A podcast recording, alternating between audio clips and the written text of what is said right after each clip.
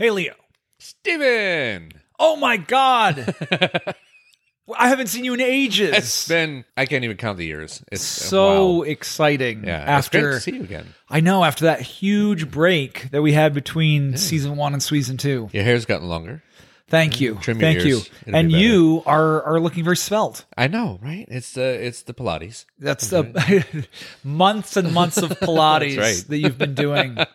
well, it goes into what we were talking about before, how we're going to do more to physically describe you. Exactly right. Yes. And I wanted to work on that so that you'd have more accurate descriptions available. And one thing people don't know about you, you have eyeshadow just like Maxine's. It is In- true. Yeah. I've been- Always. I, what they don't know also is it's a tattoo. It's never going away uh, as long as I live. That way you don't have to do it every day. That's right. So speaking of the movie X, question for you. Yes. What is the worst porn scenario you've ever seen in a porn? One that I've seen or one that I can think of? One that you know exists. Oh, So you can't make one up. Okay. I'll tell you one that I will admit that I've seen. I think that sometimes you watch something because you're, oh, that looks hot. And there are sometimes you watch something because that looks hilarious. Yes. As you know, I'm into politics. Uh huh. And there was one that was called, I think it was called like Crossing the Divide or something Yeah. like that. Uh-huh. It was like a great little double entendre. And it was three women that were playing Hillary Clinton, Condoleezza Rice, and Ann Coulter. I will say that they crossed the divide. I would imagine so. I didn't know it was their pussies that were going to do it, but they found some things that they could agree on. I remember seeing, I wish I was making this up. It was like CSI, and somebody came in to console this person. And as she's crying and grieving, he basically turned to her and says, Down to fuck. Uh huh. And I'm like, That's not how I would handle that situation. Have you ever seen the show Arrested Development? yes. So there's a joke in that where there is a woman who her job is to be the woman in bi porn and like bi guy porn. Oh, sure. And the joke is is that they basically like push past her to like to like just just be and, and she's just like present. Uh huh. There's also some pretty terrible bi porn that is like that too. And you're like, well, if they're bi, they're into the woman too. You Like, think so, yeah. they practically like push her into a closet. The guy's like, I've never been with a dude before. Right. Yeah, clearly your excitement is showing how little you've done this. Right. Yeah. I. Everybody grieves differently. It's the grieving process. That's what it is. All right, everybody, welcome to Spoils of Horror. My name is Steven, I am Leo. and this is the first episode of our new season, which I think we're still going to call episode 51. Yes. We are covering the movie X. What an excellent day for an exorcism.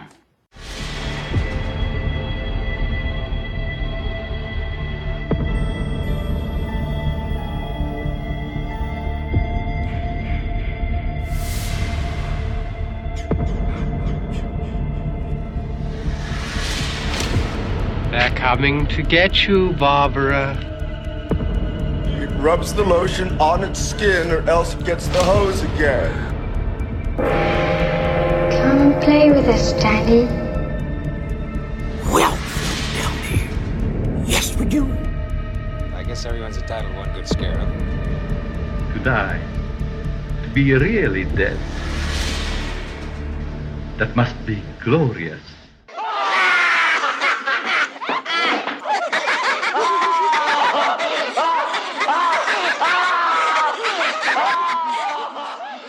It has taken a long time and us needing to cover it for this show for me to watch this movie. and I'm glad I did, but the question remains why did you pick this film? Two reasons. Number one, because there was no chance on this earth that this movie was not going to be fucking ruined for you if I didn't make you watch it. I'm so true. Fucking done. I'm done. The whole start of this podcast was us just so I can make Leo watch movies that I want him to watch so I can talk to him about them. And he fucking dragged his feet on this movie. I'm like, dude, it's fucking great. You got to see it. We got to talk about it. Blah, blah, blah, blah, blah. Finally, I just had to fucking make him do it. I just make him do it. But the second reason is this. So anytime a movie comes out and it gets a really big response, there's always a second wave of people like, well, it's not that good, or I don't really like it, or I think it's overhyped. So here I am to tell you. I don't fucking care if anybody thinks it's overhyped.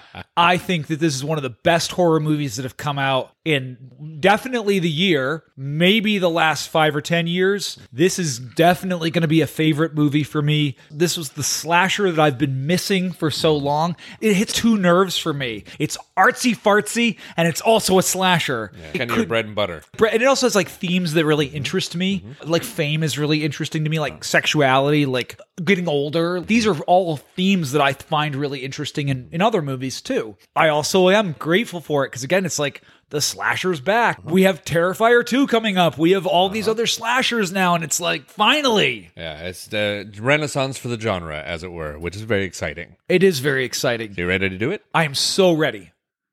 We open on a quiet farm. Flies are buzzing and birds chirp. A sheriff drives up, parks, and walks into the main house, passing a dead body in the yard. There's blood on the porch, and the sound of a televangelical preacher can be heard from the living room TV. More dead bodies are seen inside. Walking into the basement and shining a flashlight towards the camera, the sheriff sees something horrific, gasps, and the movie fades to black. Maxine sits in the back of a strip joint looking in the dressing room mirror, snorting coke. Wayne, her boyfriend and manager, knocks on the door, telling her to go easy on the drugs. He gives her a kiss and tells her she's special. After he leaves, Maxine looks into the mirror and says, You're a fucking sex symbol. Wayne, Maxine, and fellow stripper Bobby Lynn walk out of the back of a topless bar and jump in a van appropriately named Plowing Services. It's 1979, and Wayne's driving Maxine, Bobby Lynn, porn star Jackson Hole, great name, cameraman RJ, and his girlfriend Lorraine off to a countryside farm to film a porn called The Farmer's Daughters. I've been witness to many great horror films over the years, some iconic classics, some kind of dullards. It occurs to me it was a really bad idea to be in Texas in the 70s. Yeah, not the place you want to be. a lot of horrible things happened. But we're jumping right into one of the big influences on this movie. I don't even have to tell you for you to see that this movie just seeps in Texas Chainsaw Massacre. Oh yeah, it's all over the place. It's in the like the grainy look to some of the film. Mm-hmm. It's in the sun-soaked atmosphere. And I think in all the right ways. It's one of the most obvious parts of this film where the influence came from, but they didn't do it in a hitch over the head fashion. Mm-hmm. They didn't do it in a let's completely copy everything Chainsaw did. They just emulated the style enough to make you go, I see what you're doing. Yeah, there's no part where like Maxine is fucking Jackson and she's like swinging the chainsaw over her head. Exactly. "Woo!" that doesn't happen. yeah, I love the opening shot of this movie because the aspect ratio of the film looks a little different and it's what they're doing is they're actually framing the left and the right side of the frame with the barn doors mm-hmm. like you're looking out through the barn but it looks like an old film frame It's like four by three, the way they used to do for televisions back in the day. Exactly. Mm-hmm. One thing that you'll see in this movie, this is weirdly like a love letter to film mm-hmm. that is so like present in the movie, which again is like one of those themes that I really enjoy about it.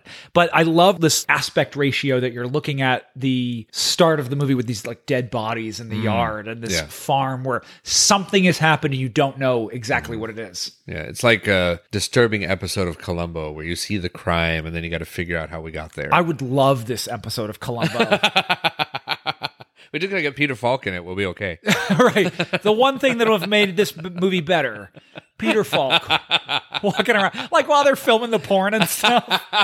One more thing. Uh, You know what I realized though? Ah. I really fucked up this episode already. oh yeah. Every single time we do an episode that I'm gonna gush about or you're gonna gush about, I always say, get your strap on and like lean back because we're gonna make love to this movie. How the fuck of all movies did I forget to do that for this one? That is true. That was a good line. What you just did. You All should right. So everybody, everybody, pull out your bazooms now. have. It's like one of those three D three D glasses. Like put your three D glasses on. All right. So everybody, pull out your bazooms now. Big bouncing bahungalos. Time to get out your gazungas. Oh my god, that's funny. I, I find this opening really gripping. I think it's interesting it's not a sequence that we haven't seen before. in Yes. films where they start with the crime. Even Hellbenders did it. Here's the thing that happened, and now we got to get there. But these guys, for some reason, managed to do it in a way that seemed I don't want to say unique, but new.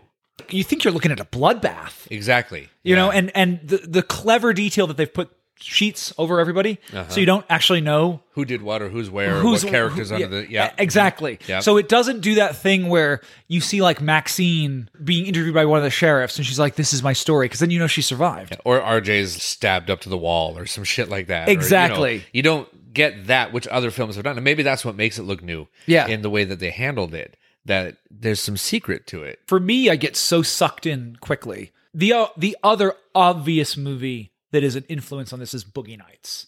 Two movies that I love: Texas Chainsaw Massacre and Boogie Nights. I'm so in for this Double feature. Great yes, movies. I, I love both of those movies. When you get to the strip joint, you have a really nice scene with Wayne and Maxine where you get to know these characters very quickly. You understand their dynamic with one another. And I quickly got very connected to Maxine, like instantly, because the way that she starts getting ready to do this porno by sniff, sniffing coke and by saying like you're a fucking sex symbol is exactly the same way I get ready for this podcast. Every bam, instant connection. We are the same. We are the same. Leo's walked in on that's very embarrassing.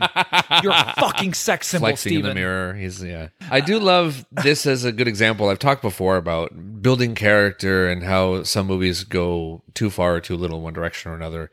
It doesn't take a lot for us to zero in on a character and really get to know them. This is a really simple moment with her. We know a lot about her by her sniffing coke. We know a lot about her because she's working in the porn industry or at a strip club or what have you.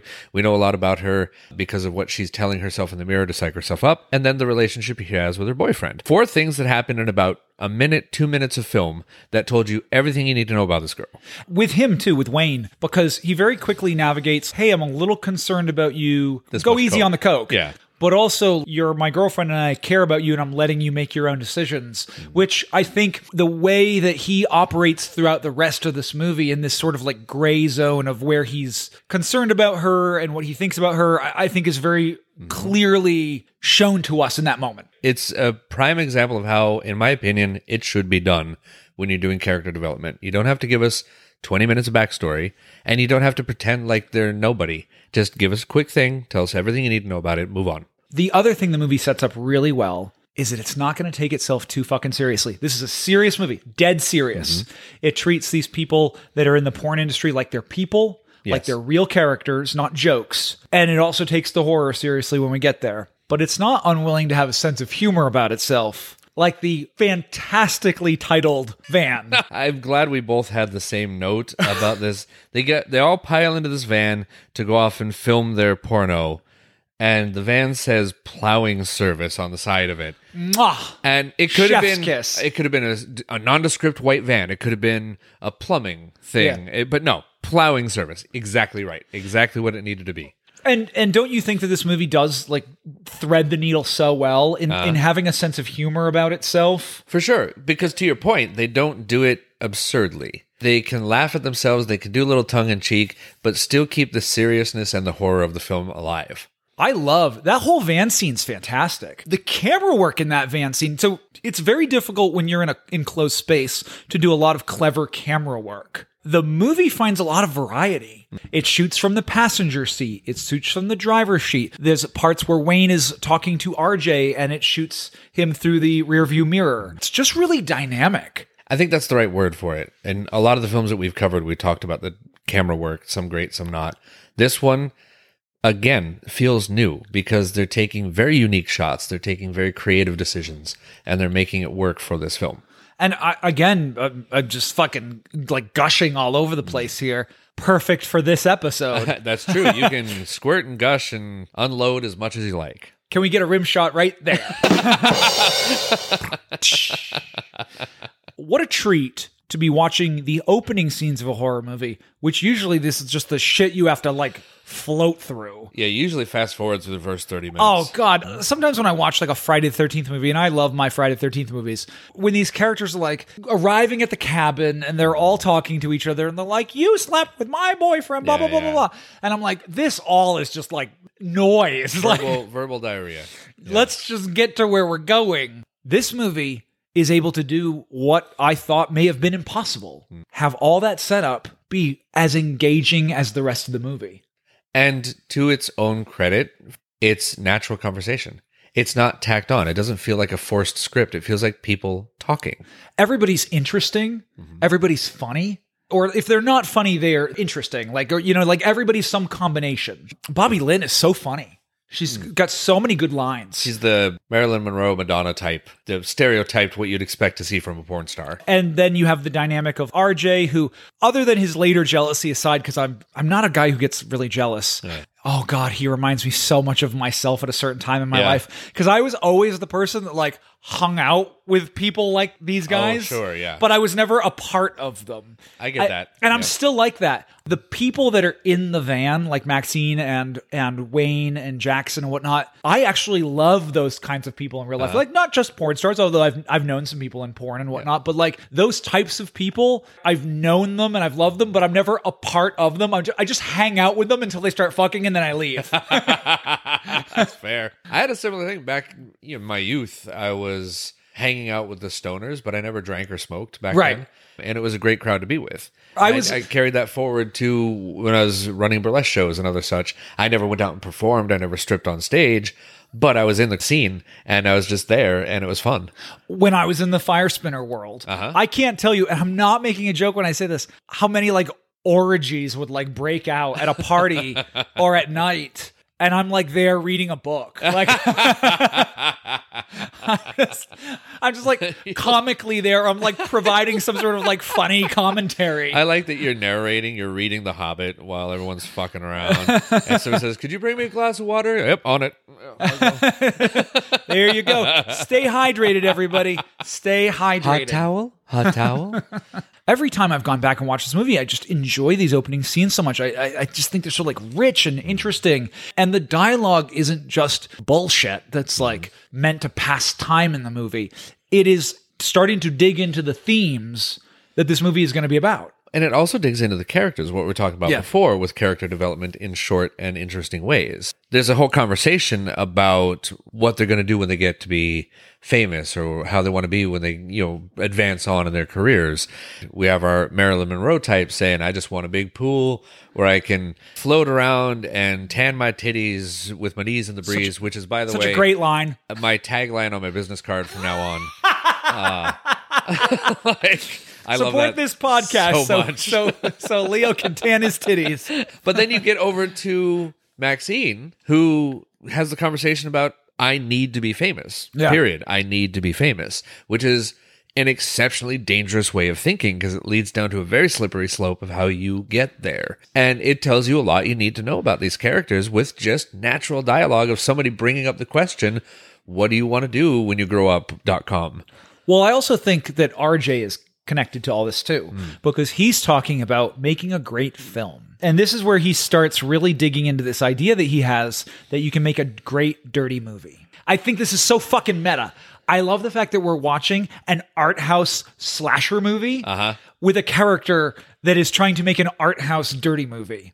He's almost like Ti West, the director. It's almost like Ti West sort of like speaking through him, being like, You can make a great movie about porn and slashers. And I'm going to kind of say that through this character. I like that notion very much that he has a voice in the film, Mm-hmm. that he's able, again, not to beat you over the head with it, Yeah. but just present this is my vision, this is my idea, this is why I'm here. Yeah. through the character. It's And- very cool. And and maybe it's and I don't know where how you feel about this. Maybe partially what I like about it is RJ is a little pretentious. He's a young director. Yes, He's a he young guy. He's a little pretentious, but I actually totally agree with him. I'm going to draw a parallel here that's going to be very strange, but I'm running with it. It is possible to take something like porn, for example, and make something good out of it. I think people don't understand that it's a medium just like anything else. It's a film like anything else. Sure. For example, if you could create a horror movie that was 100% a horror movie, uh, Halloween film, for example, have it play out exactly the way Halloween film would. But whenever these kids get together and have their simulated sex on camera, it's real hardcore Yeah. porn sex. Yep. You would then have a great horror porn because you're not making a porno. You're making a horror movie that happens to have sex in it. My strange parallel is clown porn. Bear with me. I'm waiting. The problem with clown porn, other than that it exists, This should be its own separate essay. Is that there's too much clown in it. It's all pies and faces and balloon animals and silly string and weird shit like that, versus I'm just making a movie that happens to have a clown in it and it still has porn and da da da. Having now confessed that I've seen clown porn, I will move forward to say it's possible that you can create a good version of such things that have actual merit to them, and people don't seem to be able to latch onto that. Well, let's end the show on that note, everyone. Part two coming soon. Thank you for 51 episodes. We'll see you later. Jacqueline from A Cut Above, if you would like to co host with me. We You're can cover uh, killer clowns if you like. Anyway, moving on. In a movie with some real gore and some real in your face sex, this movie has one of the, this part of the movie has absolutely one of the most disgusting things you'll see in the movie. They walk around this store. Great scene in with Wayne and uh, Maxine in the store in the gas station, walking around picking up some groceries and and just talking about her like desire for fame Yeah. and his desire to like make this dirty movie that's going to make a million dollars He wants it to be the next Debbie Does Dallas. she just does something that disgusts me. Grabs Wonder Bread and puts it in her basket. Fucking Wonder Bread. Fucking gross. Literally, Ugh. if somebody took the paste you use in kindergarten, squished it into a bread shape, and ate it, that's what that stuff is. if you have a zombie apocalypse and people crash through the 7-Eleven and they take all the food, they leave the Wonder Bread. It's better to starve. I agree. I'd rather lick the grout. Oh, Jesus Christ. Ugh. Ugh. That would be the the sex scene I couldn't watch. Every everybody in this everybody in this movie is so fucking gorgeous. Everybody in this movie is so gorgeous. If Mia Goth was like fucking Jackson's character and then she pulled out like a piece of Wonder Bread, I'm out. Centrally eating a Wonder Bread sandwich. Nope, done. Right, right. He like ties her little hands behind her back with the the plastic with the red, blue, and yellow. Like There's a whole scene in this swe- sequence as they're driving along where Larry the cable guy is scooping a dead cow off the road. Yes. And it wasn't as disgusting as her buying Wonder Bread. yeah. We're having a good time with the show. Hope you're having a good time listening. Now we're going to let you listen to somebody else say some ads and stuff. In a world that has been completely divided for so long, two movie fans have decided to unite for the people and the betterment of mankind. One, an action movie buff. The other, a horror movie fanatic. Together, they will try to bridge the gap of both genres into one podcast with their battle cry Give me back my action and horror movies. Listen along as Charlie and Nate alternate each week talking about action and horror movies they cherish, mostly from the VHS era. Also, including some modern examples that felt like the movies they grew up with by answering the battle cry Give me back my action and horror movies. Available wherever you listen to podcasts. Look them up on Facebook and Instagram.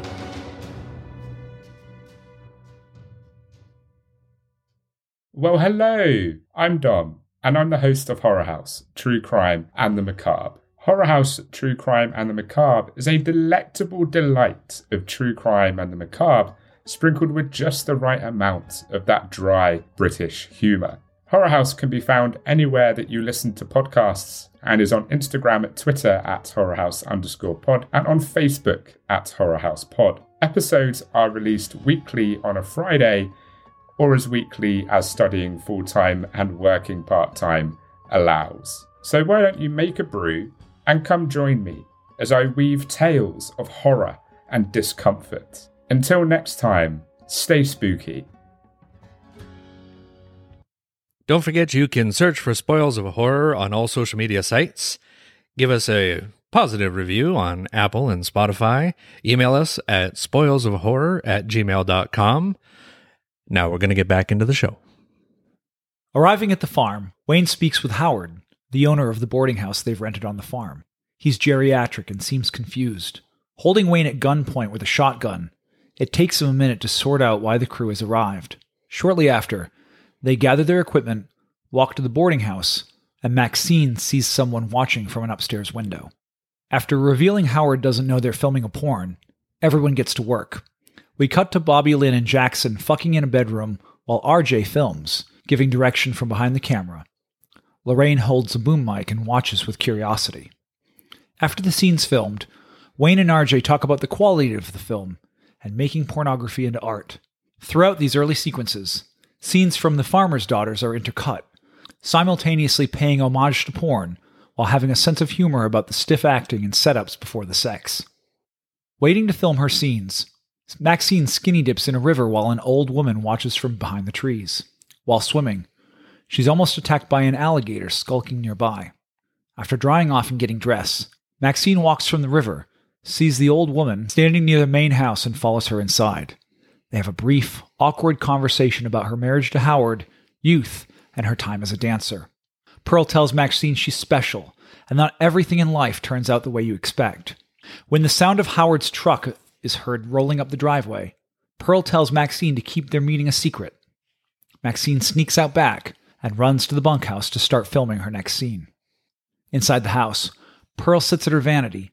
She brushes her hair and puts on eyeshadow matching Maxine's before slipping out of the house and watching through the barn window as they film the farmer's daughter.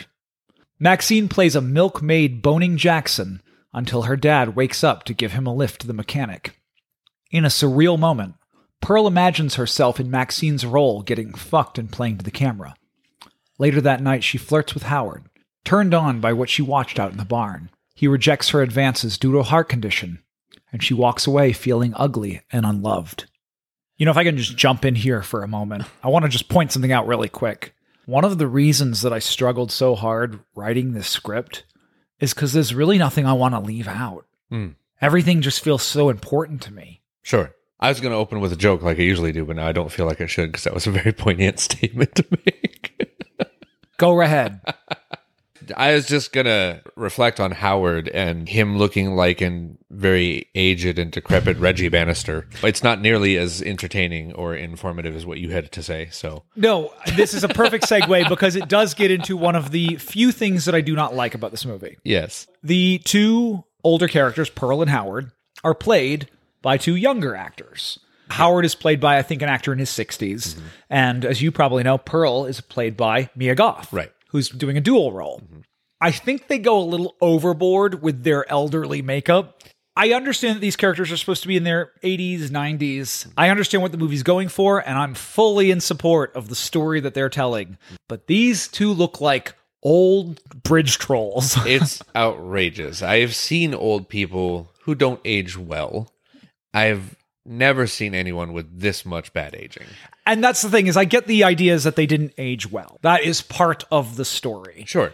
But J- uh, Jesus Christ, they look like the zombies from Burial Ground. It looks like if you unzipped your skin and stepped out of it and then put that skin on someone else, that's what they look like. I think that they went a little overboard on like, no, these people are dying. Right, yeah. They're almost dead. They're so ugly. Literally crawled out of a grave two Let's have ago. her eyeball hang out. Right. How about that? That's my point. Let's have her tits hanging on from under her dress. Are those her boobs or her knees? You don't know. I will say it was nice to see Mrs. Bates star in a movie again. Uh, she's still doing. You can't have a scary movie without some creepy old woman staring out of a window at you. It so- does look very psycho. it does look very psycho. You know, it's pretty easy to crack some jokes about people that live in Texas and are willing to pull a gun out just because somebody showed up on their door. I got to tell you a story though. That's 100% true because that happened to me once. Oh yeah. Yeah, I used to work for a paper route, but it was not like a, on a bicycle paper route. You had to drive a car to do it because my paper route was in a rural part of New Hampshire. we had to drive everywhere. My dad drove with me. We would have to deliver these papers at five in the morning. I got to this person's house and they didn't have a mailbox. So I had to walk all the way up to their door. And I put the newspaper down and the guy opened up the door with a shotgun over his shoulder and said, Never leave that newspaper here again. Oh my god. And I said, The customer is always right. That's right. That is the appropriate response. Yes. I'll take this one with me. Good day, sir. I really like how the camera stays away from Howard, though. He spent a lot of time in the shadows in the beginning of this film, and I thought that was a very smart choice. It obviously doesn't deliver in the sense that he's not some hideous monster. He's not the bridge troll that they would made him up be, to be. Yeah. But he is going to be a big threat in the Yeah. movie. And so the camera sort of capturing that, and almost him and Pearl to be these kind of old school slasher villains. Just very recluse, very hiding in the shadows, very, Yeah. you know, up in the attic, don't know what's going on. Yeah, they don't really do close ups of them until they start digging into them as characters. Right. But this is going to get into one of the things that I'm just like blown away by the editing in this movie. There is a editing trick that this movie does. I've never seen it before. Maybe it's in a million movies and I've just never seen it. Did you notice that they continually do these triple cuts? Mm-hmm. There's a part where Maxine goes skinny dipping. It cuts back and forth between her and something else that it's happening. And so as opposed to what it normally would do is it would cut away from the scene and then it would cut to her in the water swimming. But it cuts back and forth multiple times. And I love it. it I, I love it. I feel like it's a way of indicating that p- time is passing a little differently than we mm-hmm. understand it Yeah. so that these things maybe aren't directly happening at the same time, but they're more reflective of each other A little more connected than we think, just maybe not instantly. and, and more like thematically connected. Right, right. You know, that's, so- that's a big thing I took from this film. There's a lot of thematical connections. Right. Yeah. So you have the porn being filmed, mm-hmm. and then it does this triple cut between that and Maxine swimming in the lake. Mm-hmm. And what's happening to her is the alligator is coming. And since that threat, the threat of this movie comes from what the porn brings out Yep. in Pearl and Howard, mm-hmm. Well, these things are thematically connected. Correct. The overhead shot of her in the water and the alligator swimming after her was fucking brilliant. Yeah. She's swimming, and we see the alligator coming behind her. And then what happens is as she's swimming, it's just like Enya music, like, oh, Oh yeah, yeah. oh, you know, just like that. Um, Exactly that. Exactly. Enya. It's like Enya's in the room right I sound now. like I sound like Tarzan. George of the Jungle. and then what it does is as she gets to the dock, it cuts to the the view of the alligator, and the alligator is like coming slowly towards her. And I love the way that the music fades from like the Enya music, the mm-hmm. like slow, like you know, sort of like whaley music, Right. and it slowly transitions into the boom chicka wow wow like Yeah, yeah, yeah. like 70s like porno uh-huh. music and she just shoots up and jumps back onto the dock Yeah. she doesn't know she's getting away from the alligator mm-hmm. which is kind of a nice metaphor of her being unaware of what's all happening Yeah, right she's now and I love that you touched on that because Yeah. that was one of the things I took from the scene is her overall throughout the film being unaware of the danger that's right behind her. it's a beautiful like funny little joke that uh, they, they say like action or something like that and then her sort of like ass is exposed Uh-huh. and she sort of jumps on the dock Yeah. and then it cuts to them shooting the porn Yep. I, I just love that i think that's such a nice little touch There's a lot of nice little touches in this movie, but mostly in the porn. Yeah. Oh, yeah. There's a lot of nice touches in the porn. Speaking of That's which, joke. yes, you, good job, good job, Leo. Good job. After I watched this movie, I finally went and looked some of the reviews and what people had to say about it, and everyone's screaming about this scene, which they should. It's a brilliant scene. Yeah. I will say Maxine is a lot braver than I would ever be. Not because she was swimming away from the alligator, but I don't think I'd even put my shoe in that water, let alone any of my naked body. And uh, I- she dove right the fuck in. So Yeah, and and again, there's uh, and it almost like it's almost like boring to talk about how Mia how good Mia Goth is in this movie because everybody talks about how good Mia Goth is in this movie. rightfully so. and rightfully so. And there is a really like a casual way that she gets undressed and jumps in the water. and She's still smoking her cigarette. Oh, yeah, she's That I- very nonchalant That I really enjoy. Like like she's she's capturing th- this character and what this character cares about and doesn't care about so well. But when she dives in, I did think about that. Jesus fucking Christ! Like where I'm from, there'd be a there'd be a fucking dead tree under there. there'd be the antlers of an old deer. I mean, it's true. Not to mention the bugs and leeches and mosquitoes and everything else. That I, I just no, I'm not diving into a swamp. That's I- just not going to happen. I'm a little braver about swimming than you are. but when I looked at that, like when she ducks her toe in and there's a there's a like, co- there's a cover of like pollen. oh yeah, I was like, Leo's gonna throw up. I was like, nope, I'm out. That's my Wonder Bread moment. Yeah, I'm I was gonna say, let it be known we have now covered the two most disgusting scenes in this movie: Wonder Bread and diving into a lake that you haven't checked first. I think it's very cool to your point, the intercut moments. There's also this great technique they're using where they're showing you the movie they're filming, the porn, the farmer's daughters. And the scenes that are happening in the porn are also happening Yes, in real yes, life outside. yes. And I adore that. I thought Yes. that was tremendous. Yeah, so there's a great part where Jackson and Bobby Lynn are having glasses of lemonade. Mm-hmm. And first of all, just these film shots or these these porno shots are so wonderful because they are just funny enough without looking down on the people who made them. Well, and it's a nod to 70s porn without completely shitting on it. The acting is just a little bad. Right. It's just a little stiff, but the But it- actors are trying, and, and they it actually, also was back then. If you ever look at old porn, that's what it was. and and I maybe I I think I sometimes get defensive of people that are outsiders. Yeah. I think that anytime a movie comes out about people in the sex industry or people that like having a lot of sex, there's always this desperation to explain them away, like oh they were abused or whatnot. This movie doesn't do any of that, and I'm Nope. so happy for that. I'm also, yeah.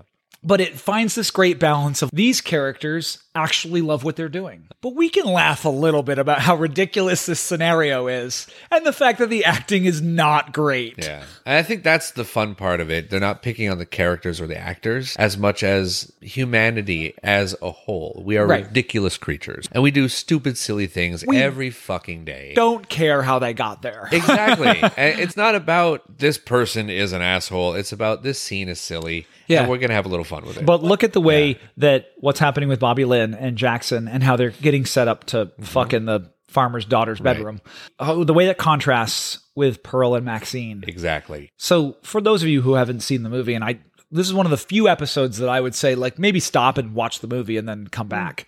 I don't usually say that for our Yeah. show, but I th- this might be a good one. What's happening with Pearl is that she's seeing everything in Maxine that she wanted. She's seeing her past and what she wanted her future to be and where she could have been and all the what ifs. It's all coming through this Right. kid. and we'll get into some of the themes about like the sexuality and stuff for me a, hmm. a little later but like pearl is reflecting on like what she wanted her her entertainment life to be as a dancer what she mm-hmm. wanted her sexual life to be mm-hmm. and they're getting to have what she didn't get to have Right. the fact that you're you're so dead on that these mm-hmm. two like scenes are happening at the same time i just Well, and it's Adore amazing, especially the lemonade scene where in the porn, Jackson's at the table and she's pouring him lemonade. It's very sensual. It's very suggestive. Yeah. But then you go to the house with Pearl and Maxine, and it's frightening and a little uh, weird And unconsensual. awkward and unconsensual, Yeah. and it's one of those things like I'm going to be here to be polite, Mm-hmm. but I want to get the fuck out of here as quick as I can. I love the details of how they drank the lemonade differently. The Jackson and and, and Bobby Lynn are sipping the lemonade because it's like sexual and it's- Right. they want to like keep this whole thing going. And what does Maxine do? Downs it like a shot. Chugs it to Yep. be like, oh, oh, oh, mail came in. Oh, Great lemonade, gotta go. oh, I have a hair Eh, appointment. I'm so sorry. This old woman, Pearl, at the front porch, waving her finger to beckon me up into the house. I don't think I'd follow. I've Yeah. seen enough horror movies in my day. I'm like, you know what? No, thanks. You're gonna float away like in the dark and the wicked. Or you can have a red balloon behind you or some shit. I'm, no, I'm I'm good. I promise you. talk about another one of those camera and editing moments that I really love. I love uh, jump cuts. And I love the way that when Maxine looks at Pearl, the shot jumps in on Pearl three times, boom, boom, boom, into a close up. Or not a close up, it's more like a full shot of her body, but still it's much closer than it was. Right. And I, I love that. I just think it mm-hmm. looks so great. Great camera work. Absolutely. There's a lot of nice subtlety with character too. It gets into something that I'm I've watched a, a lot of videos about X and I've seen a lot of reviews and I I've just never seen this one thing mentioned. And to me, it's like so obvious it's not even politically incorrect to mention it. Hmm. We talked about how Bobby Lynn is the quintessential like porn star. Well, so is Jackson. Oh, for sure. And I've not heard anybody point this out, and it's connected to why Howard reacts to him the way that he does. But he's the black porn star with a big dick. Right. I- am I the first person that's like said that out loud? Like that's clearly like He's a absolute stereotype of a 70s porn star. Right. 100%. and that's nothing against Kid Cudi, who, who Kid Cudi, who's phenomenal in the role. oh, yeah. Great job. Great and actor. like the reason I'm pointing this out is because when Har- Howard shows them all the bunkhouse and they're all talking and and Howard is starting to figure out what they're actually doing there. Right. He is clearly racist. Uh huh. He doesn't want anything to do with Jackson. He does not want to hear from him at all. See him, hear him, acknowledge him. And Jackson tries to connect with him by saying, "I was in the service." I think the subtlety of these characters is so great. Like like they are able to say so much in this little scene without saying anything. But I just had to laugh about the fact that he's black, which clearly bothers Howard. And I, I think I read it the fact that he has a giant dick is going to matter later for how Howard reacts to him.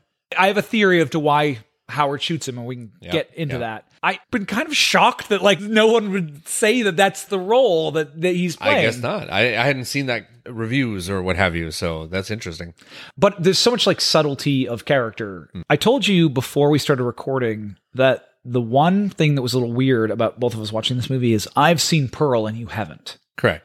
I'm going to try very hard to never bring up that movie, even though I loved Pearl and I mm-hmm. think it complements this movie really well. It does change how I read the scene where Howard stares at Maxine. Yes. And even not having seen the movie, knowing that Mia Goth is Pearl. Yes. And having him basically look at the younger version of his wife. That's exactly how I read that now. Yeah. He's checking her out, Of course. but it's also partially because Oh my God, I recognize you. Right. Yeah. And so Wayne says his dick hasn't probably been hard in like 20 years. That's all true. That's all relevant because partially this whole story is about what this sexually brings out in these characters. Right. But also it's that she looks like his wife. Yeah. Like basic reincarnation of who she was as a younger person. Exactly. Yeah. A lot of people have talked about the phenomenal performance by Mia Goth. Hmm. But I think we should talk about the thing that she does that I never in my life thought anyone would do. I mean, I'm so blown away by this. It's crazy. Mia Goth made overalls sexy. I suppose so, yeah. I haven't seen that much side boob in a movie in a long time. and talk about somebody who doesn't care. She just walks into Pearl's house. Oh yeah, And, like- she's only got this one strip of denim over her, and the wrong gust of wind, and she's Janet Jackson. there's a reference. And I'm like, you know what? Never, as many times on this podcast as I've made fun of overalls, Uh huh.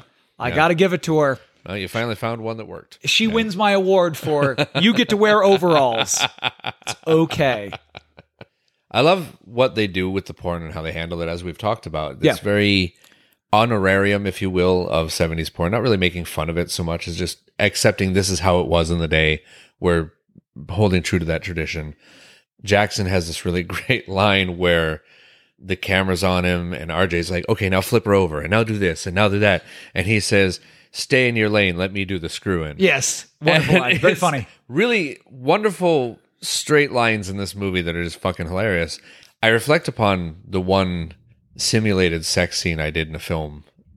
People have asked me, how was it? It must have been great. You were with this hot chick and everything else. It must have been so exciting. I'm like, no, no, it wasn't. Can you imagine trying to do porn? And I understand these people who are in the business and been there a long time, they get through it. They've got their own systems and all that. But you've got hot lights over you. You got 50 crew members behind you. You got a camera up your ass. You got somebody shouting orders to you about what to do next. There's like catering nearby. And it smells smell bad. fuck- exactly. Like a We- the- truck goes by. honk, honk. Like it's, it's I had a guy, we were doing the scene, and the, the bed was a little away from the wall, and one of the pillows fell off as we were doing our thing.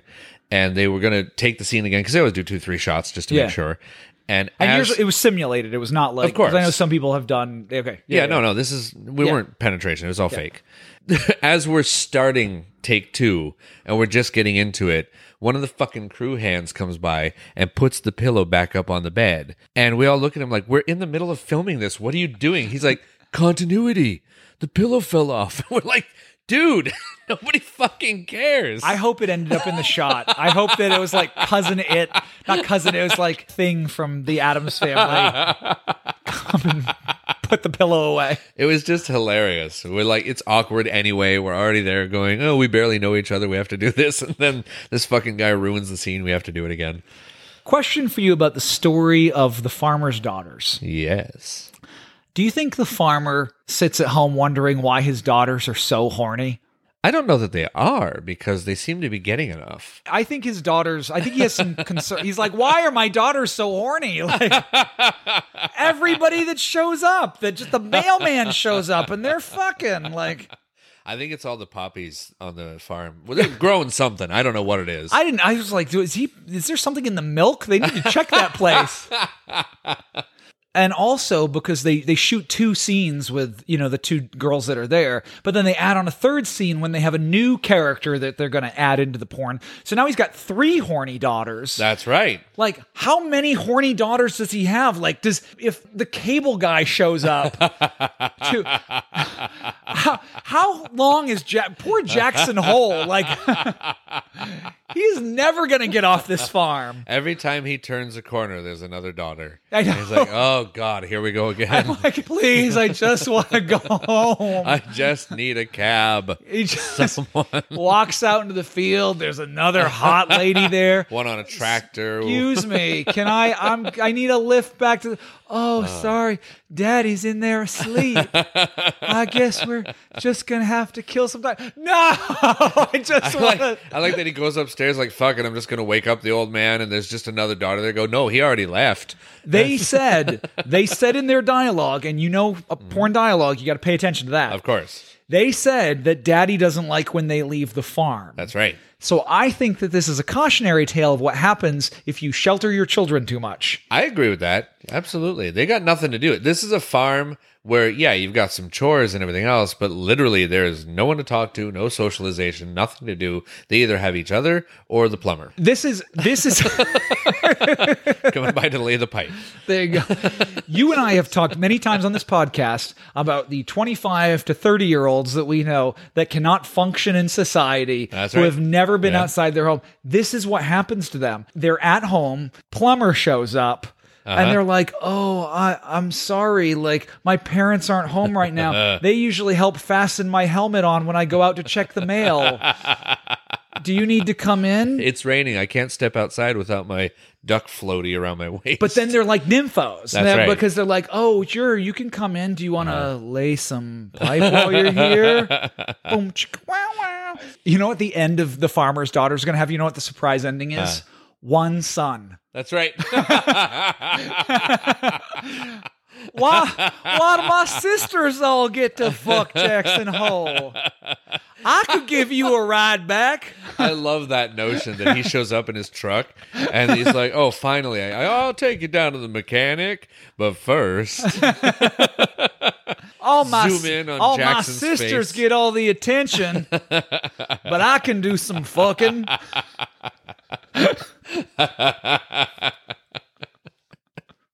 In the bunkhouse, everyone relaxes after a long day of filmmaking.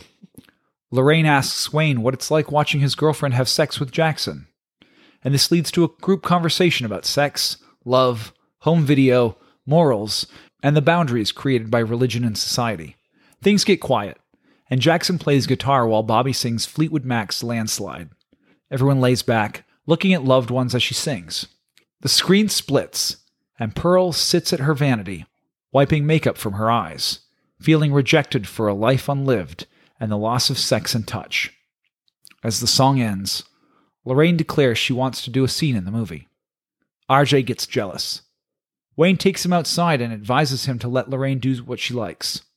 RJ reluctantly agrees, and they quickly set her up with a scene with Jackson. RJ is behind the camera, watching and taping as the scene unfolds. After filming, Everyone sleeps while RJ takes a shower. He's crying, unable to process his girlfriend having sex with another man. He gets dressed, grabs the van keys, and decides to leave. But Pearl's standing in the road. He asks if she's okay. Pearl pulls him close, as if they're dancing, and kisses him. When RJ rejects her, Pearl stabs him in the neck with a knife. He falls to the ground where she pulls the knife from his neck and stabs him repeatedly. Blood sprays over the van's headlights, casting a red glow.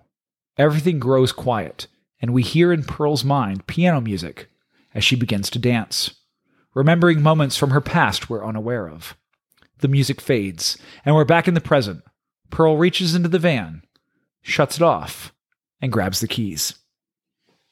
I like that your narration focuses a little bit on the music that's going on in the scene because it struck me that for all the movies I've watched in my life, this is the best use of Don't Fear the Reaper I have ever heard in a film ever. So many songs are used, are used really well. What about Loretta Lynn's "They're Gonna Put Me in the Movies"? Absolutely. I, I, yeah, I, I, I, and I can't remember the exact name of that song. Right, but, yeah, like, perfect, perfect. perfect. This is after Maxine has just finished shooting her porno scene, Mhm. and, she's, walking she's through the whole thing. And Oh, yeah. Mhm. This movie uses so many songs Mm-hmm. so incredibly well. I'd also like to thank them for picking music that's actually from the era. Exactly. Yeah, Yeah. It's not like a modern 2020 pop song. It's something from that time. Exactly. They use Don't Fear the Reaper really well. They're going to use the uh, I've Got a Bad Case for Loving You at the Yep. end of the movie, Yep. which is like really like a Yep. great credit roll Perfect song. cap. Absolutely. What you brought up is so perfect because it's so weird to say this in a horror movie. The scene where these characters just sit here and talk Hmm. and then they sing Landslide is my favorite scene in this movie. I could literally watch this go on for another hour. I am so interested in the conversation that these characters are having. Lorraine starts questioning her own ethics, her own mm-hmm. morals. She's been very dismissive of the idea that these people are dating and that they could be having sex with other people on screen. They call Lorraine Church Mouse for a reason. She's very shy and reserved. She doesn't talk very much. And she seems like the most innocent person in the room, the one who would just read her Bible and go to bed and doesn't really want to be here. But then she's getting curious. Hmm. I don't even know that it's turned on. It's more curious. Yep. And, she wants to know more. She wants to inquire, why do you do these things? What about love? What about this? and she's asking good and interesting questions. Mm-hmm. I've been in that conversation, not in this context, Of but course. I've been in that conversation where you have a group of people that live differently than somebody else that's in the group. But there is something about this scene, despite the fact that it has this great characters and these great conversations, that I find like really magical. And I think it gets to one of the hidden reasons that I asked if we could do this movie. Not hidden to you. I, I told you this. Mm-hmm. There's a lot that's personal for me in this movie too. And it really comes up in the landslide moment when she starts to sing. I'm just reminded of times where I've been sitting like in a cabin mm-hmm. and somebody's pulled out a guitar and started singing. And when somebody's really good at it and when it's the right moment, it can feel like timeless Yeah. which is I think something that's captured in the scene. And Landslide is the perfect song for it because what is the song about? Aging, getting older, mm-hmm. time passing. And it's so beautifully like contrasted with Pearl looking in the vanity and looking so sad. Yeah. Because they do a nice split screen. I don't, you know me, I fucking love split, split mm-hmm. screens. It's so sad watching her feeling so much regret for everything that she's lost or left behind. She hasn't started killing people yet. You don't feel it so bad when she starts killing people. Right. But she hasn't done that yet. In this moment. In right. like watching her lie back in bed, stare at the ceiling, things all like that. alone, Mhm. all alone. Yeah, you know what I her mean. husband's not next to her. and there, there's something about that idea of like being older and laying there alone Yeah. that's so heartbreaking. And we've all not maybe we haven't been older, but we've all laid alone one night, Oh, yeah. wondering if we were going to be alone forever. I think that it's really heartbreaking, but it also really gets me personally. I not to like always harp on this, but I, I you know Bobby Lynn looks a lot like my ex in some ways, especially at a time I didn't date a porn star, but I was with someone that had some real struggles around the conversations that they're having about love and sex and mm-hmm. things like that, and could sometimes be very similar to Bobby Lynn and Maxine. And also, like, my ex used to sing Landslide a lot. Oh, no kidding. Yeah, and she used to sing it really well. Yeah, my my my ex was a beautiful singer, and uh, I cry. I have not not cried Yeah, yeah. once watching this movie at that part. And I know that that's not necessarily like what's intended with that scene, but the themes of this movie were so like present in my relationship. And I just always remember like watching this part and being with someone who wanted to be loved so much because it filled like a void Mhm. that I I couldn't fill for them. It's hard to with somebody with that mindset fill that. Like Yeah. for any one person, that's a hard ask. Right. When we get into this later stuff, even the scenes between, you know, like Howard and Pearl, because I, I do think I thought that I was going to be in this relationship forever. When Pearl is like asking Howard, like, am I beautiful? Tell me I'm beautiful. Tell me I'm yours. Mm. I mean, like maybe I shouldn't be talking about this on mic, but it's like I, I, I've been, I've sat in that moment. Yeah. You know what I mean? Where somebody, you know, like the person that I love, that I think is beautiful, that I think is gorgeous, has she's looked at me and been like, "Tell me I'm beautiful." Like I, I feel so ugly. Like mm. tell me I'm beautiful. I don't know. It's just brought back a lot of memories. A lot of a lot of things that were, you know, terrible as the things that she did to me were. Like it brings up a lot of memories of like what was hard on her, what was hard on me. Mm-hmm. You know, so it's just a lot for me in this scene. Thank God people started getting killed. it's always fascinating to me how different films can connect with people in different ways. I'm sure if I were to really sit and think about it, there's films that I have connected to in that. I know other people. I've heard other stories of other people. You know, it's. I like that you have that with this. That sounded like I was saying I like that you were miserable and that this movie fucked with you. That's Yeah. not what I meant. But it's cool that you can connect to it like that. Yeah, I do. You know, have like one criticism though. If Lorraine is going to have a uh, career in porn, can I recommend ditching the underwear that says what day of the week it is? We got our name stitched on the back. it says Sunday on the back. does it really? I It didn't even does. see that. And I was That's like, funny. Nobody wants a porn star who has to be reminded that they're wearing new underwear. This was the uh, youngest and most naive of the farmer's daughters. right. this was the dumb farmer's daughter. Mama almost named me Sunday. That's why it's on my. I got kicked by a mule. I don't know what day it is unless it's written down. My brother's got the same thing. He'll give you a ride into town if you know what I mean. I feel like a lot of this RJ and Pearl situation and RJ getting killed was instituted by the difference between somebody reacting and responding to a situation. RJ reacts to his situation by getting jealous and having a tantrum and driving off in the car, which understood, mm-hmm. got it. Pearl reacts to being rejected by stabbing the bitch. Right. if they both had just sat down and talked about their feelings and had a moment, This this could have turned out very differently. Sat on the porch, had a lemonade. a little metamucil between the two of them. You are correct. There is a there's a whole theme of here about rejection. Yeah. You know, we had a scene earlier where Pearl went and tried to have sex with Howard.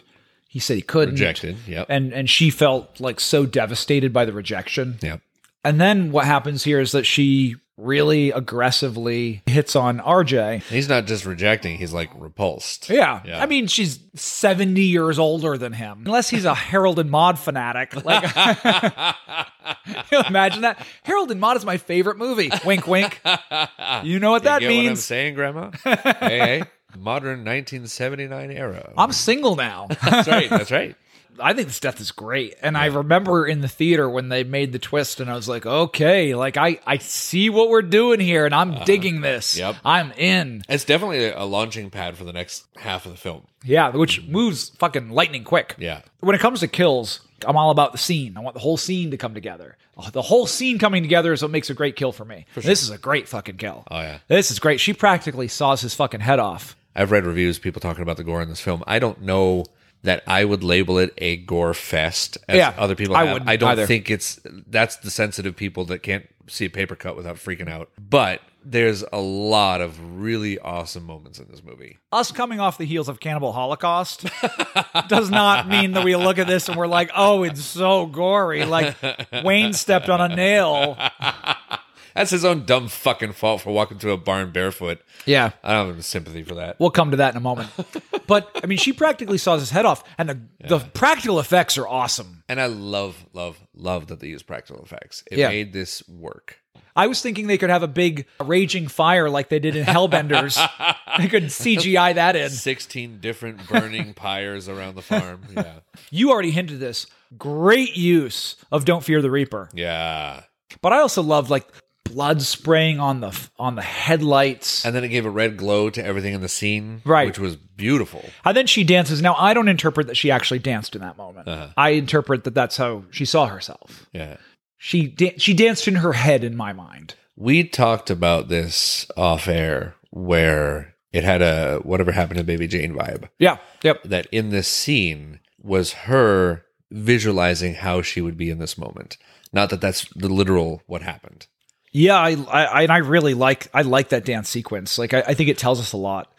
I think it tells us that she's always going back in her mind to this moment when she was a dancer, when she was a performer. Because the way I interpret Pearl is that Pearl has always had this balance between the desire for love and fame and being willing to kill to get it.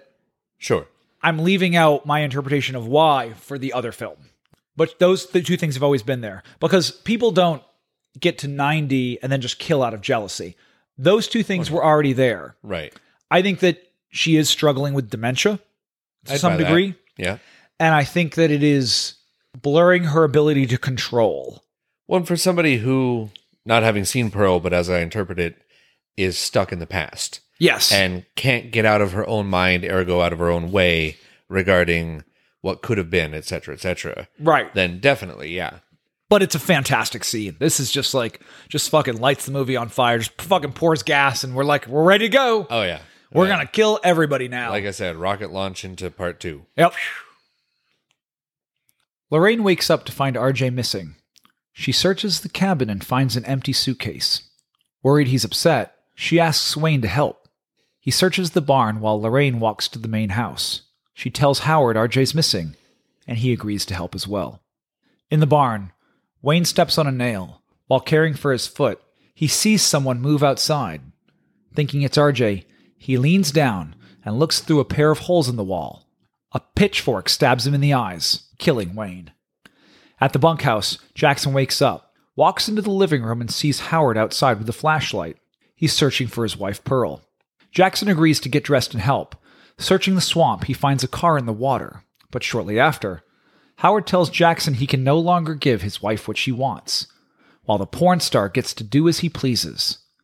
After accusing Jackson of walking around with no clothes on, enticing his wife, Howard shoots Jackson with a shotgun. Inside the main house, Howard asks Lorraine to get a flashlight from the basement. He locks her inside. She turns on an overhead light, looking in the corner, and screams. A dead man is hanging naked in the corner. Using an axe to chop a hole through the upstairs door, she reaches for the lock, but Howard smashes her hand with the butt of the rifle. He turns on the TV to drown out her screams. Maxine wakes up in the bunkhouse to find Pearl sleeping naked beside her. She screams.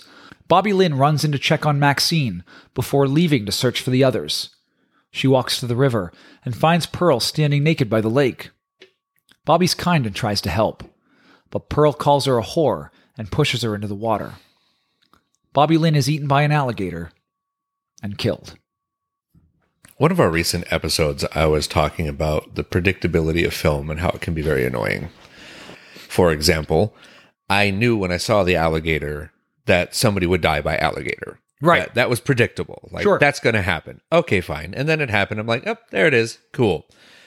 I had a feeling that the old man was going to inevitably shoot somebody with that fucking shotgun. Right. Did not expect it when it happened or how it happened, and that was cool. And that's how the unpredictability plays in, even when it's a predictable moment. When you can take something that people are telegraphing and then turn it around and it becomes exciting again. That Right. makes me happy. So, knowing that this is going to be like a high end slasher, hmm. when Wayne walks into the barn, you know what's going to happen. They do a little fun bit where they build danger with the, the nail, Right. which kind of throws you off because you get the payoff, you get the release Yes. of him stepping on the nail. Because you're like, oh no, he's going to step on the nail. He steps on the nail. We get the payoff. Yeah. And then the secondary element comes in, which is he gets the pitchfork in the eyes. Right. Now this is all happening while he's he has some good dialogue. He's uh practicing for his uh his Hanes commercial. That's right. Uh-huh. it's Fruit of the Looms. Yeah. I wasn't I was expecting him to die. I wasn't expecting how he died. And that's my point. Yeah. Obviously, they're focused right on the board with the nail in it. You know, he's heading towards it. He's going to hit his foot on it. We are, there are things that they do in this movie that are blatantly obvious like that. Mhm. Some other ones that I guess for someone like me, I don't know other people can predict, like the alligator. I know that was going to happen eventually, but this movie can have those moments, can give you that sort of predictability, and still turn it around into something exciting and scary and unexpected. And that's how you do it correctly. That's Well- how you make it good. I think part of it it's well directed, well written, but also the characters are rich. I like Wayne. Yeah. I, I think Wayne is like a, like an unsung great character in this Sure. movie, fully fleshed out. Mm-hmm. His his arc is understandable. Like what he wants is understandable. He's kind of funny. He's kind of likable. He's also kind of not likable. And he's not the typical sleazy douchebag that you would expect from a porn director or whatever, whatever. He's just a guy. He's yeah, he's a, You know. he- yeah, and he he has that producer quality of he feels a little bit like he's all about the money, but he's also open about it. He's also honest about it. Yeah. it. Again, one thing I love about the characters in this movie, they are unashamed of who they are. There's a line that he loves early in the movie when they're in the gas station where Bobby Lynn, she starts sort of like giving him shit about how this production is going and the money they lost and whatnot. And he says, I will not accept negativity. Uh-huh, like, there is something so great about a guy producing a porn that is like lecturing his actor about like being not being negative. when you are getting rammed by the guy whose car broke down while blowing the electrician who also happened to show up. Yeah, it's weird. They're all there. Yeah, every, yeah, there's a lot of work that needs to be done on this farm. A lot, yeah. a lot of bad roads out there where people just keep blowing tires. Do you think people understand that the farmers' daughters are just hornballs and so they keep making excuses to come out? Oh, your foundation has a crack in it, sir. I need to send the repairman. Never has a place had so many utility people show up. the Verizon guy comes out. I know you don't want cable. Comcast is on top of that shit. They answer they answer those customer service calls within minutes. Domino's has never arrived so fast. 10 minutes or less yeah, right. for the pizza. Right. Five minutes or less for the rest. oh God! Thank God for those farmers' daughters. That's right. As much as I love every scene in this movie, I want to just take a moment for the scene with Jackson Uh-huh. and Howard Yes. because I think there are some very blink and you'll miss it things that are really important in this.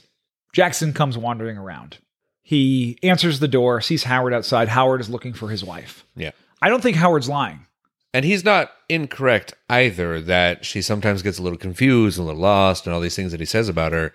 And we, as the audience, are meant to take that as, oh, well, she's old and maybe, like you said, a little dementia, what have you, not knowing the full backstory yet, not knowing there's a reason why he's looking for her and he's concerned about her. Yeah, he's concerned that she's killing people, but not because he's concerned about them. He's concerned he'll have to cover it up Right. because he's willing to kill to cover it up too. For sure. But like, how much work do I have to do tonight? I want to go to bed. Exactly. It's two in the morning. You're And- fucking keeping me awake. and she's 90. Like there's a point there's a chance they could kill her. Of course. I think it matters that Jackson shows up at the door naked. First of all, it's funny. The, you see his silhouette Right. and it, you can see his dick swinging between his legs. Uh. you know, so it's it's, a, it's just a funny joke. You know, he's answered the door naked. I when you're a porn star, you probably don't even think about those things. Sure. I've liked Jackson and Bobby Lynn throughout the movie, but I like the fact that we get to see kindness from Oh, yeah. them. Well, and again, the not typical stereotype of porn stars where they're Yeah. sleazy and coke ridden and da da da. They're people. He's genuinely trying to help Howard, even though he knows that he's racist. Jackson's not dumb. Howard's weird and Howard's racist, and this old guy needs to just fuck off. But I'm not going to let some old lady die in a swamp. I'm going to go help him. And also, you know, it was the 70s and there was more work that had to be done to say, like, hey, I'm not a threat to you. That's true. You know, Yeah. like, I'm not a threat to you. I'm going to try to do something kind for you. So maybe you know, you won't turn the shotgun towards me. yeah, and and you're older. We're all here filming a porn. You know, I don't want you to something know. be said for the mindset of that time era too about respect your elders was a little thicker back then. I've met homophobes that I feel sorry for. Oh, for that sure. I'm like, I'd rather try to get you on my side than Than to sit and fight. and- than to fight with you or to have you hate me. They have some good conversation. They have some good stuff that they say about the military. Bond a little bit over that. And I think that that is the third piece in this. He says to Howard, It's been a long time since you've been in the military. And I was in the military recently. You know, once a Marine, always a Marine. I've noticed something about Howard and Pearl. They get offended when people imply that they're old. yeah. Howard does not like it Uh that he says, You're too old to do this. Pearl's going to do the same thing on the dock. huh. Bobby Lynn is going to kindly imply that, hey, you're confused and and and Yeah. you're let me help you, and that offends Pearl. What happens when Jackson comes back on his own? Howard sets up a little trap to kind of get him to look in a different direction. And then what does Howard do? Appears behind him Yep. and says with real smarm, once a Marine, always a Marine. He wants to prove to Jackson, I just snuck up on you. That's right. I just did this Uh huh. Marine thing. You didn't see it coming. Because I'm still there too. But then what does he say? You've been enticing my wife. You get to do what you want Mm-hmm. that I can't do anymore. Which I think that really bothers him. Of course. He can't fuck his wife anymore. He's been suggesting throughout the film up till this point that he's got a weak heart, and so them having sex is not something he's capable of, so he's always rejecting her, even though inside he still has passion for her and would Yeah. love to. Yeah. He just doesn't want to have a heart attack doing it. Right. Mm-hmm. And this is a major theme for how Pearl and Howard see Jackson and Bobby Lynn. Right. They don't like that those two can still fuck. Right. They don't like that those two are doing. She has a line where she says, I'm going to do this while I'm young because I'm not going to be able to do it when I'm older. Uh huh. And that's exactly what they didn't do. And this is implied through the first movie, but she says a line, so I don't mind giving this away. Howard kept going to war, Uh huh. he kept leaving. Sure. You know, she said he served in two wars. That would make sense. Right. So all that time that they were young together, Was spent with him in the military away from her, and they didn't get these opportunities. they they didn't get that honeymoon where that Yeah. th- this first yeah first year where they just fucked all the time where they mm-hmm. just couldn't keep their hands off of each other. I don't know that this is true about Howard. I think this is very true about Pearl. Clearly, is a woman that was just born with a very high sex drive, not unlike Bobby Lynn or Maxine. Of course. You know, like Yeah. these women have very high sex drives, or Jackson, they have mm-hmm. very high sex drives, and so that loss has got to be devastating. Sure. Strange analogy. My father was a mechanic for 40 years of his life. He reached a point where his hands don't work so well anymore. Yeah. Like he can't make a fist, he can't close them enough Right. to do that. So even just picking something off off the kitchen table can be a challenge for him. And for Right. a guy who has worked with his hands his entire life, that's devastating. Mm-hmm. To, to not be able to use them anymore as efficiently or at all has to be a real mind fuck. Yeah. So same thing here. You get to that point, whatever it is, where you just can't anymore. Right. That has to fuck with you. But that's what I think so cooks in this scene because it treats you like you're smart enough to get it. This is all about like how Howard perceives his sex- sexual inability. Right. So I think he kills to clean up the mess, but I think he kills Jackson because he gets jealous. That's personal. Right. Yeah. The other ones, maybe I'm helping Pearl. This one was his. Yeah, which takes us to Bobby Lynn, which has a lot of the same themes. Mm-hmm. Because as soon as Bobby Lynn says to Pearl, I was going to be a nurse, that's when Pearl slaps her. She's like, I don't need a nurse. I love this scene just for one simple thing. A true good horror movie that I like should bother me when the characters die. I like when a death fucking irks me. When Yeah. it's like, oh, like I don't want How that character to die. Yeah. And the Bobby Lynn works for me on that because her death is the worst. Yeah. It's not the goriest, Right. but of all the choices of how you could die, I don't know that I want to be eaten by an alligator. I agree with you. It's the worst, and I think it goes beyond the alligator. I think it's the worst because it was a genuine human who was trying to be a caring human. That she made an effort to be kind to this person, and all of it backfired just because of some jealousy and some bullshit, and she got fucked over for it.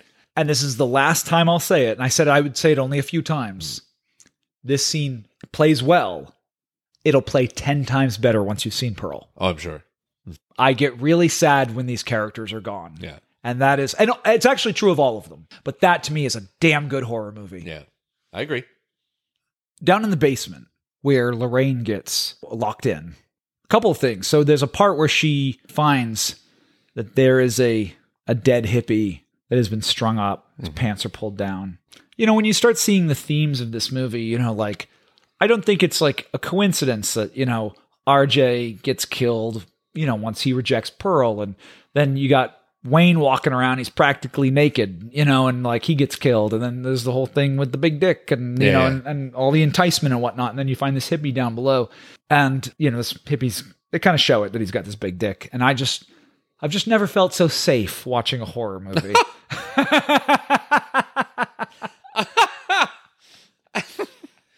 I gotta admit, I didn't know where you were going with that. I just heard you say "big dick" about twelve times. I just, I just know that I, I'm not, I like, I could be saying anything. No, no, You what I know. Like, I I, I, could be saying anything at all. I just feel safe. Like, I just, I don't feel like I have the same level of danger, fair enough. you know. And I'm, I'm just so grateful for that. Good. Like, I'm just so, I'm you know, I don't know where that comfort comes from. movie can put you at peace. It's- Yes, yes. I, I, uh, I just, it's a movie where I'd get to be the hero. I'd Good. get to really shine. good. Yes, shine on, Harvest Moon. Shine on.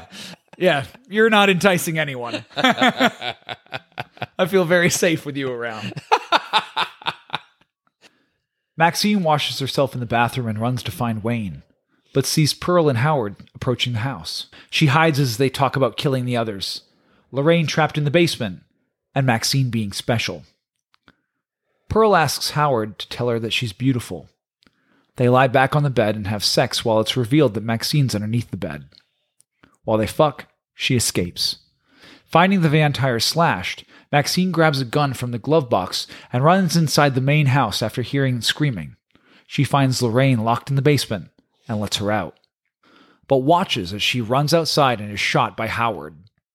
Trying to drag Lorraine's body back inside, Howard has a heart attack. Maxine uses the gun to threaten Pearl, demanding the keys to the van. Pearl tells Maxine that they're one and the same. Angry, Maxine pulls the trigger of the gun, but it isn't loaded. Pearl reaches for the shotgun on the ground and fires, but Maxine ducks, and Pearl's thrown backwards by the recoil. Maxine walks outside, finding Pearl with a broken hip. After being called a whore and told that everything will be taken from her, Maxine gets in the van and drives over Pearl's head, crushing her skull. Maxine drives away, snorting coke to calm her nerves. Cut to the next morning. The sheriff examines the horrific murder scene. One officer finds the camera used to record the farmer's daughters and wonders what's on the film. I wonder, are they going to be more shocked by the horrific crime scene or by the movie that's on that camera? Secondly, do you think he's going to take that footage as it is and put the VHS release out anyway? And be Farmer's Daughters, now by Scott Thompson. Texas Sheriff Department. That's right. I'm just picturing the sheriff sitting there and looking at the watching the movie and going, "Why are these daughters so horny?" Like, I don't, I don't What is it. up with the daughters? What is in that milk? What's the deal with these daughters? Why are they so horny? Why can't I have one? Thank you, Jerry Seinfeld. Maxine gets really upset and she's washing herself in the bathroom. Understandably, she's upset because she finds Pearl laying next to her on the bed, naked, touching her very sexually, getting blood on her. That's the interesting part. She's scrubbing the blood off. Of course, it's disgusting, but I think that's partially in reference to the blood, but partially in reference to this old lady was fondling me. She was being touched without her consent. I Yeah, get it. yeah. But then a couple different things happen, and Maxine ends up hiding under the bed, not knowing that Howard and Pearl are going to have sex on top of it.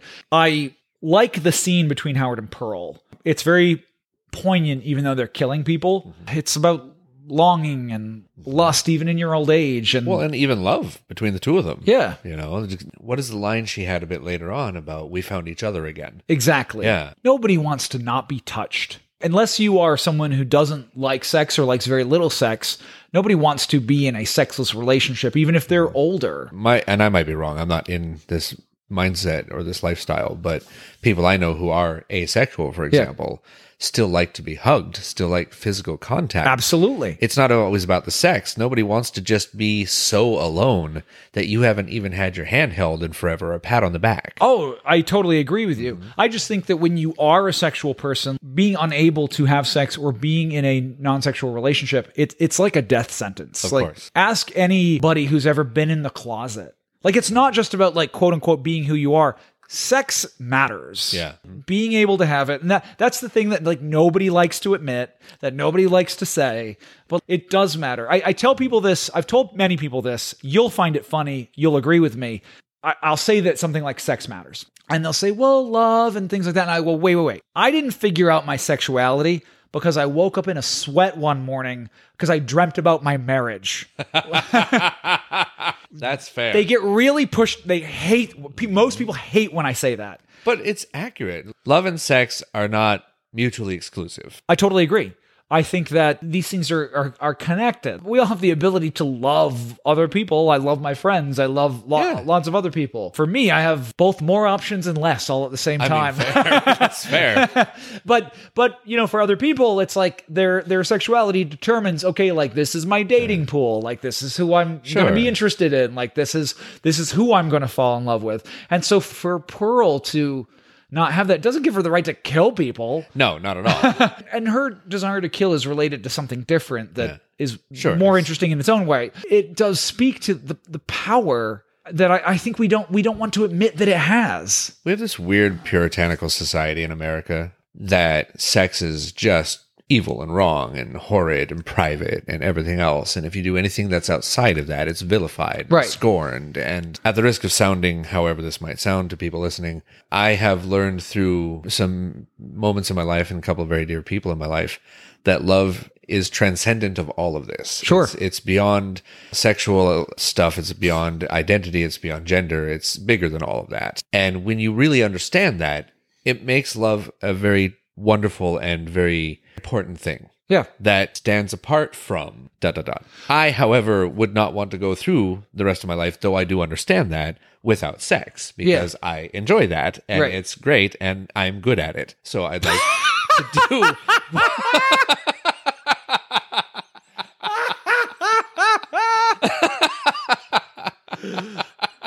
It's really the world's loss. I'm just saying it's there. You know? We wouldn't want Da Vinci to stop painting. right. That's right. We would Exa- not I am want- an artist. yeah. Therefore, we don't want you to stop banging. That's right. the world would crumble. I like when you said too that you were like, "Oh, it's something we all have to do in private," and I'm like, "That's why Leo has all of his sex in public." That's right. To make I have many arrest warrants out for it. Public indecency. we tell you we do this in Boston, but Leo does it on the run.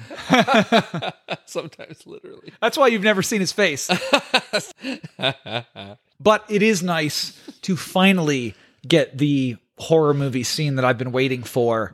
The scene from Friday the 13th where Pamela is under the bed while the other two bone from from someone else's perspective. I Have the note. right? This is the whole scene that we missed out on in that movie played out in full. In full. Literally the way that Mia Goth crawls out from under the Uh-huh, bed uh-huh. is the way that I was describing Mrs. Voorhees. I know, it's so insane. sneaking from bed to bed. I was watching this movie and I was like, holy shit, they did it. It's fucking great. It's like we predicted it. Uh, yeah, it proves to you that you could never take a fucking arrow and push it up through somebody's neck from underneath a bed. You wouldn't be able to get the angle right. I mean, first she's got to even roll over, which is hard to do with them banging down on her. right.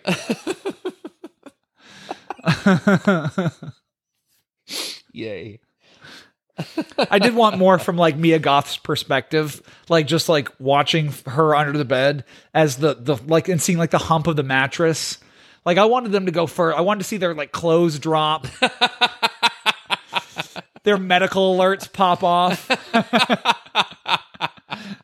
Dentures fall on the ground. you hear the creaking and you think it's the bed, but it's the hip. Yeah. Just Tell you though, Howard's a lucky man. Oh, you hear sure. you hear those orgasms? Oh, she's enjoying what she's going through. Wow. 100%. I was like, you I- yep. never let that woman go. Either he's good at what he does or she's good at what she does, but either way, you guys stay together. That's why you like this movie so much. You see another artist. That's right. This is an art film. You guys That's have right. to understand. I see myself in this I'm guy that can bang his wife. and I got one snaggletooth coming out of me and I'm decrepit, that's me. right. I may be portly and short, but That's it. That's all there. I like how I threw myself under the bus by make by by making an average dick joke, and you have make yourself sound like the greatest fuck in human history. we all have priorities in life, Steven. We all have ways that we humble ourselves. If I get to be the short fat guy on this, then I get to have a big dick with sex drive. That's how that It's works. totally fair. It's totally fair. I'll give you that one. That's totally fair. hey, I will give this movie credit for something else too. Uh-huh. One of the few surprise deaths that work for me. Yeah. Yeah, when Lorraine gets shot. Actually, yes. Yeah. When I'm talking before about predictability, blah blah blah, I never saw this coming. Yep. I, I obviously she's not going to get away. She was the one locked in the basement. This is all about Maxine. I get it. This film has a purpose. If there's going to be a survivor girl, it's probably not going to be the church girl. Totally understand that. But her running out that front door and getting blasted, Yeah. didn't see it coming. Yeah. wonderful. It really like takes me back every time, and I'm like, man, they fucking nailed that. That's great. Yep. I wasn't sure because she was like a big name. You know, Sure. she, Jenna Ortega's mm-hmm. become a big name. This is a movie that doesn't really care much about that. There's actually a lot of names in this Sure, movie. and it, it's you know. more about the story, and it's more about the Characters and- characters, and, and all whatnot. that. And it's like Yeah. people are going to die. Fuck it. Which, by the way, thank you. Bold choice. More movies should do it. Thank you. the final showdown mm-hmm. between Maxine and Pearl. My only complaint about this is that man, I'd love it for me to be like 60 seconds or 120 seconds longer. But for the most part, this totally lands. But I, I fucking love their dialogue. Dialogue's great. It's Yeah. fantastic. Their mm-hmm. dialogue's on fire when she starts pushing your whore and you're gonna be you know you're gonna lose Just like me everything when you get just older. like me when you're older nothing and Matt was Maxine I'm a fucking star she doesn't say like what you're doing is unethical Nope. or immoral you know what I mean she you're crazy she does say you're like sex addict but her response is I'm a fucking star To the point of this movie, Yeah. they, they stay true to themselves as characters. We know exactly who we are, and that's where we're landing. Fuck the world. yeah Maxine, every time she looks in the mirror, you're a legend, you're a star, you're better than everyone. Get out there and do it. exactly Pearl, same attitude, but now Yep. bitter, older, it's all faded. The two of them are coming from the same place at different angles. Yeah. And Maxine will not stand for it. and that's when she decides to pull the trigger on that Yes, she's ready to shoot Pearl over that slight exactly. Just They- like Pearl was willing to throw somebody to an alligator over, I don't need a nurse, I'm not old. right Maxine is like, fuck you, I'm a legend. yeah It's conceivable that Maxine could literally grow up to be Pearl. They are so much the same person. it will be really interesting to see what happens when you see Pearl. I'm fucking stoked to see the next movie, which is, I didn't even know that there was a third movie coming out, but I'm excited for it. Yeah, it's called Maxine. I, it There's a lot happening here we haven't even really mentioned with the preacher on hmm. the TV. throughout the movie. Everybody in Texas watches this one television show of this one preacher, hmm. Uh, evangelical style, talking to a crowd of people about Yeah. sin and sex and debauchery, and everybody's horrible and believe in God. And used a couple times really nicely, like when they use it to drown out the screams. Yeah, it's it's very well placed. As with everything else in this movie, they know exactly when to use it and when to leave it alone. The whole thing is played out fantastically, and then of course, in the aftermath of all of this, as the cops are coming in investigating, because now we're full circle back to the beginning of the film where the cops are checking out the crime scene, etc. That evangelical show is on the air, and the preacher reveals that he's preaching all of this because his own daughter became victim of this lifestyle and this sin and this corruption. And then he reveals that his daughter is Maxine. Right. And I like that. I think it works. I mm-hmm. think it ties together themes. It tells you something about Maxine too, which is that she was My point to, deeply earlier. Yeah, yeah, Yeah. That's why she's like, I am never going back to that shit. You know, I mean, she she makes it very clear when we go to that scene, you Yep. know, where they're all sitting around playing guitar and hanging out, and she's like, I'm never going back to that life, and she almost gets like frustrated. She gets very firm. And not to what we had talked about earlier, to what I've been mentioning throughout our 50 episodes here. Yeah. You can tell somebody's backstory without having to give us a 20 minute monologue. We heard that when they were playing guitar and she's very firm, I will not go back to my old life, but we never heard why. Yeah. And then it's this guy on the show and he just shows a picture of her, Yep. preacher's daughter. Yeah. Now we know everything we need to know about her past Yeah. without them having to slap us over the head with it. You can tell backstories, you can tell characters, you can develop strong personalities without having to do it in such a my audience is stupid, let me telegraph everything way. And isn't it so tied together perfectly in that last shot mm. where it shows her in the truck? They do this shot from the passenger side uh-huh. where she's driving the truck. She's just snorted some coke just to calm herself down. And they have in like the foreground the cross Yep. that he had on his rear view mirror kind of hanging there. Mm-hmm. And you're, you're just kind of like taking it all in. And it's just, it's like so pulled together in that last shot. Yeah.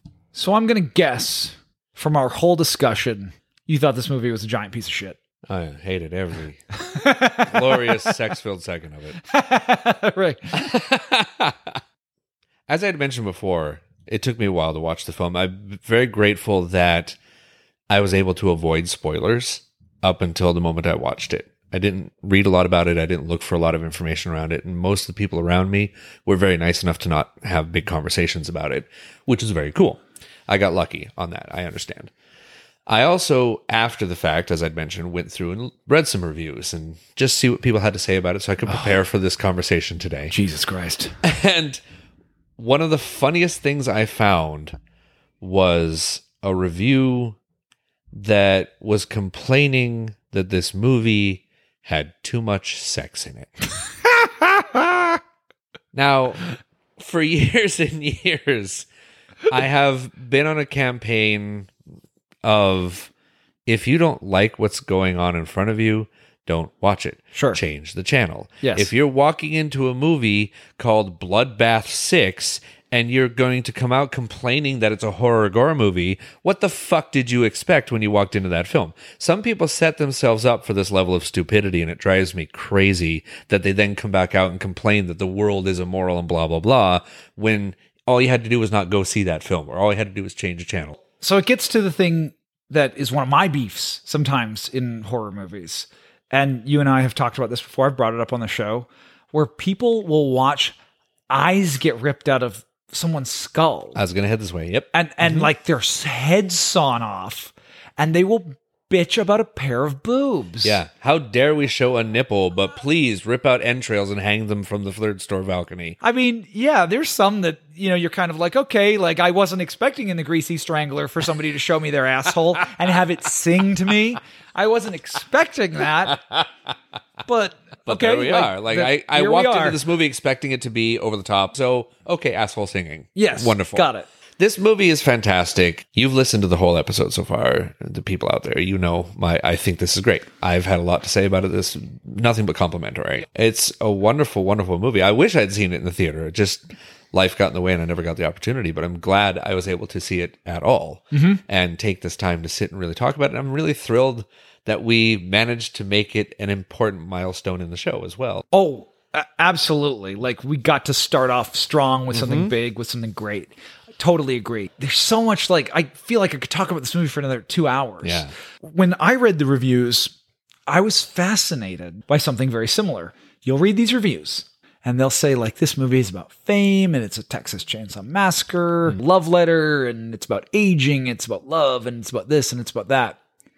But so many of them totally avoid that it's about sex. They'll say they're pornographers. They'll say that. They'll mention the porn. yes. Yeah. Because you kind of can't. Like, Right. what are you going to say? Like, they're here to make a children's story. They're making a movie, quote unquote. Yeah. Right, exactly. They won't mention that it's about that because it's so difficult for people to engage with a movie that is about the thing that is actually quite challenging to them. You've got somebody who's talking about movies or whatnot, and they have been told or they've heard that they're supposed to be upset, that they're supposed to be offended, or they're supposed to be upset for the women on the screen that are showing their breasts, or they're supposed to get all fucking weird if there's dick on screen, or yada, yada, yada.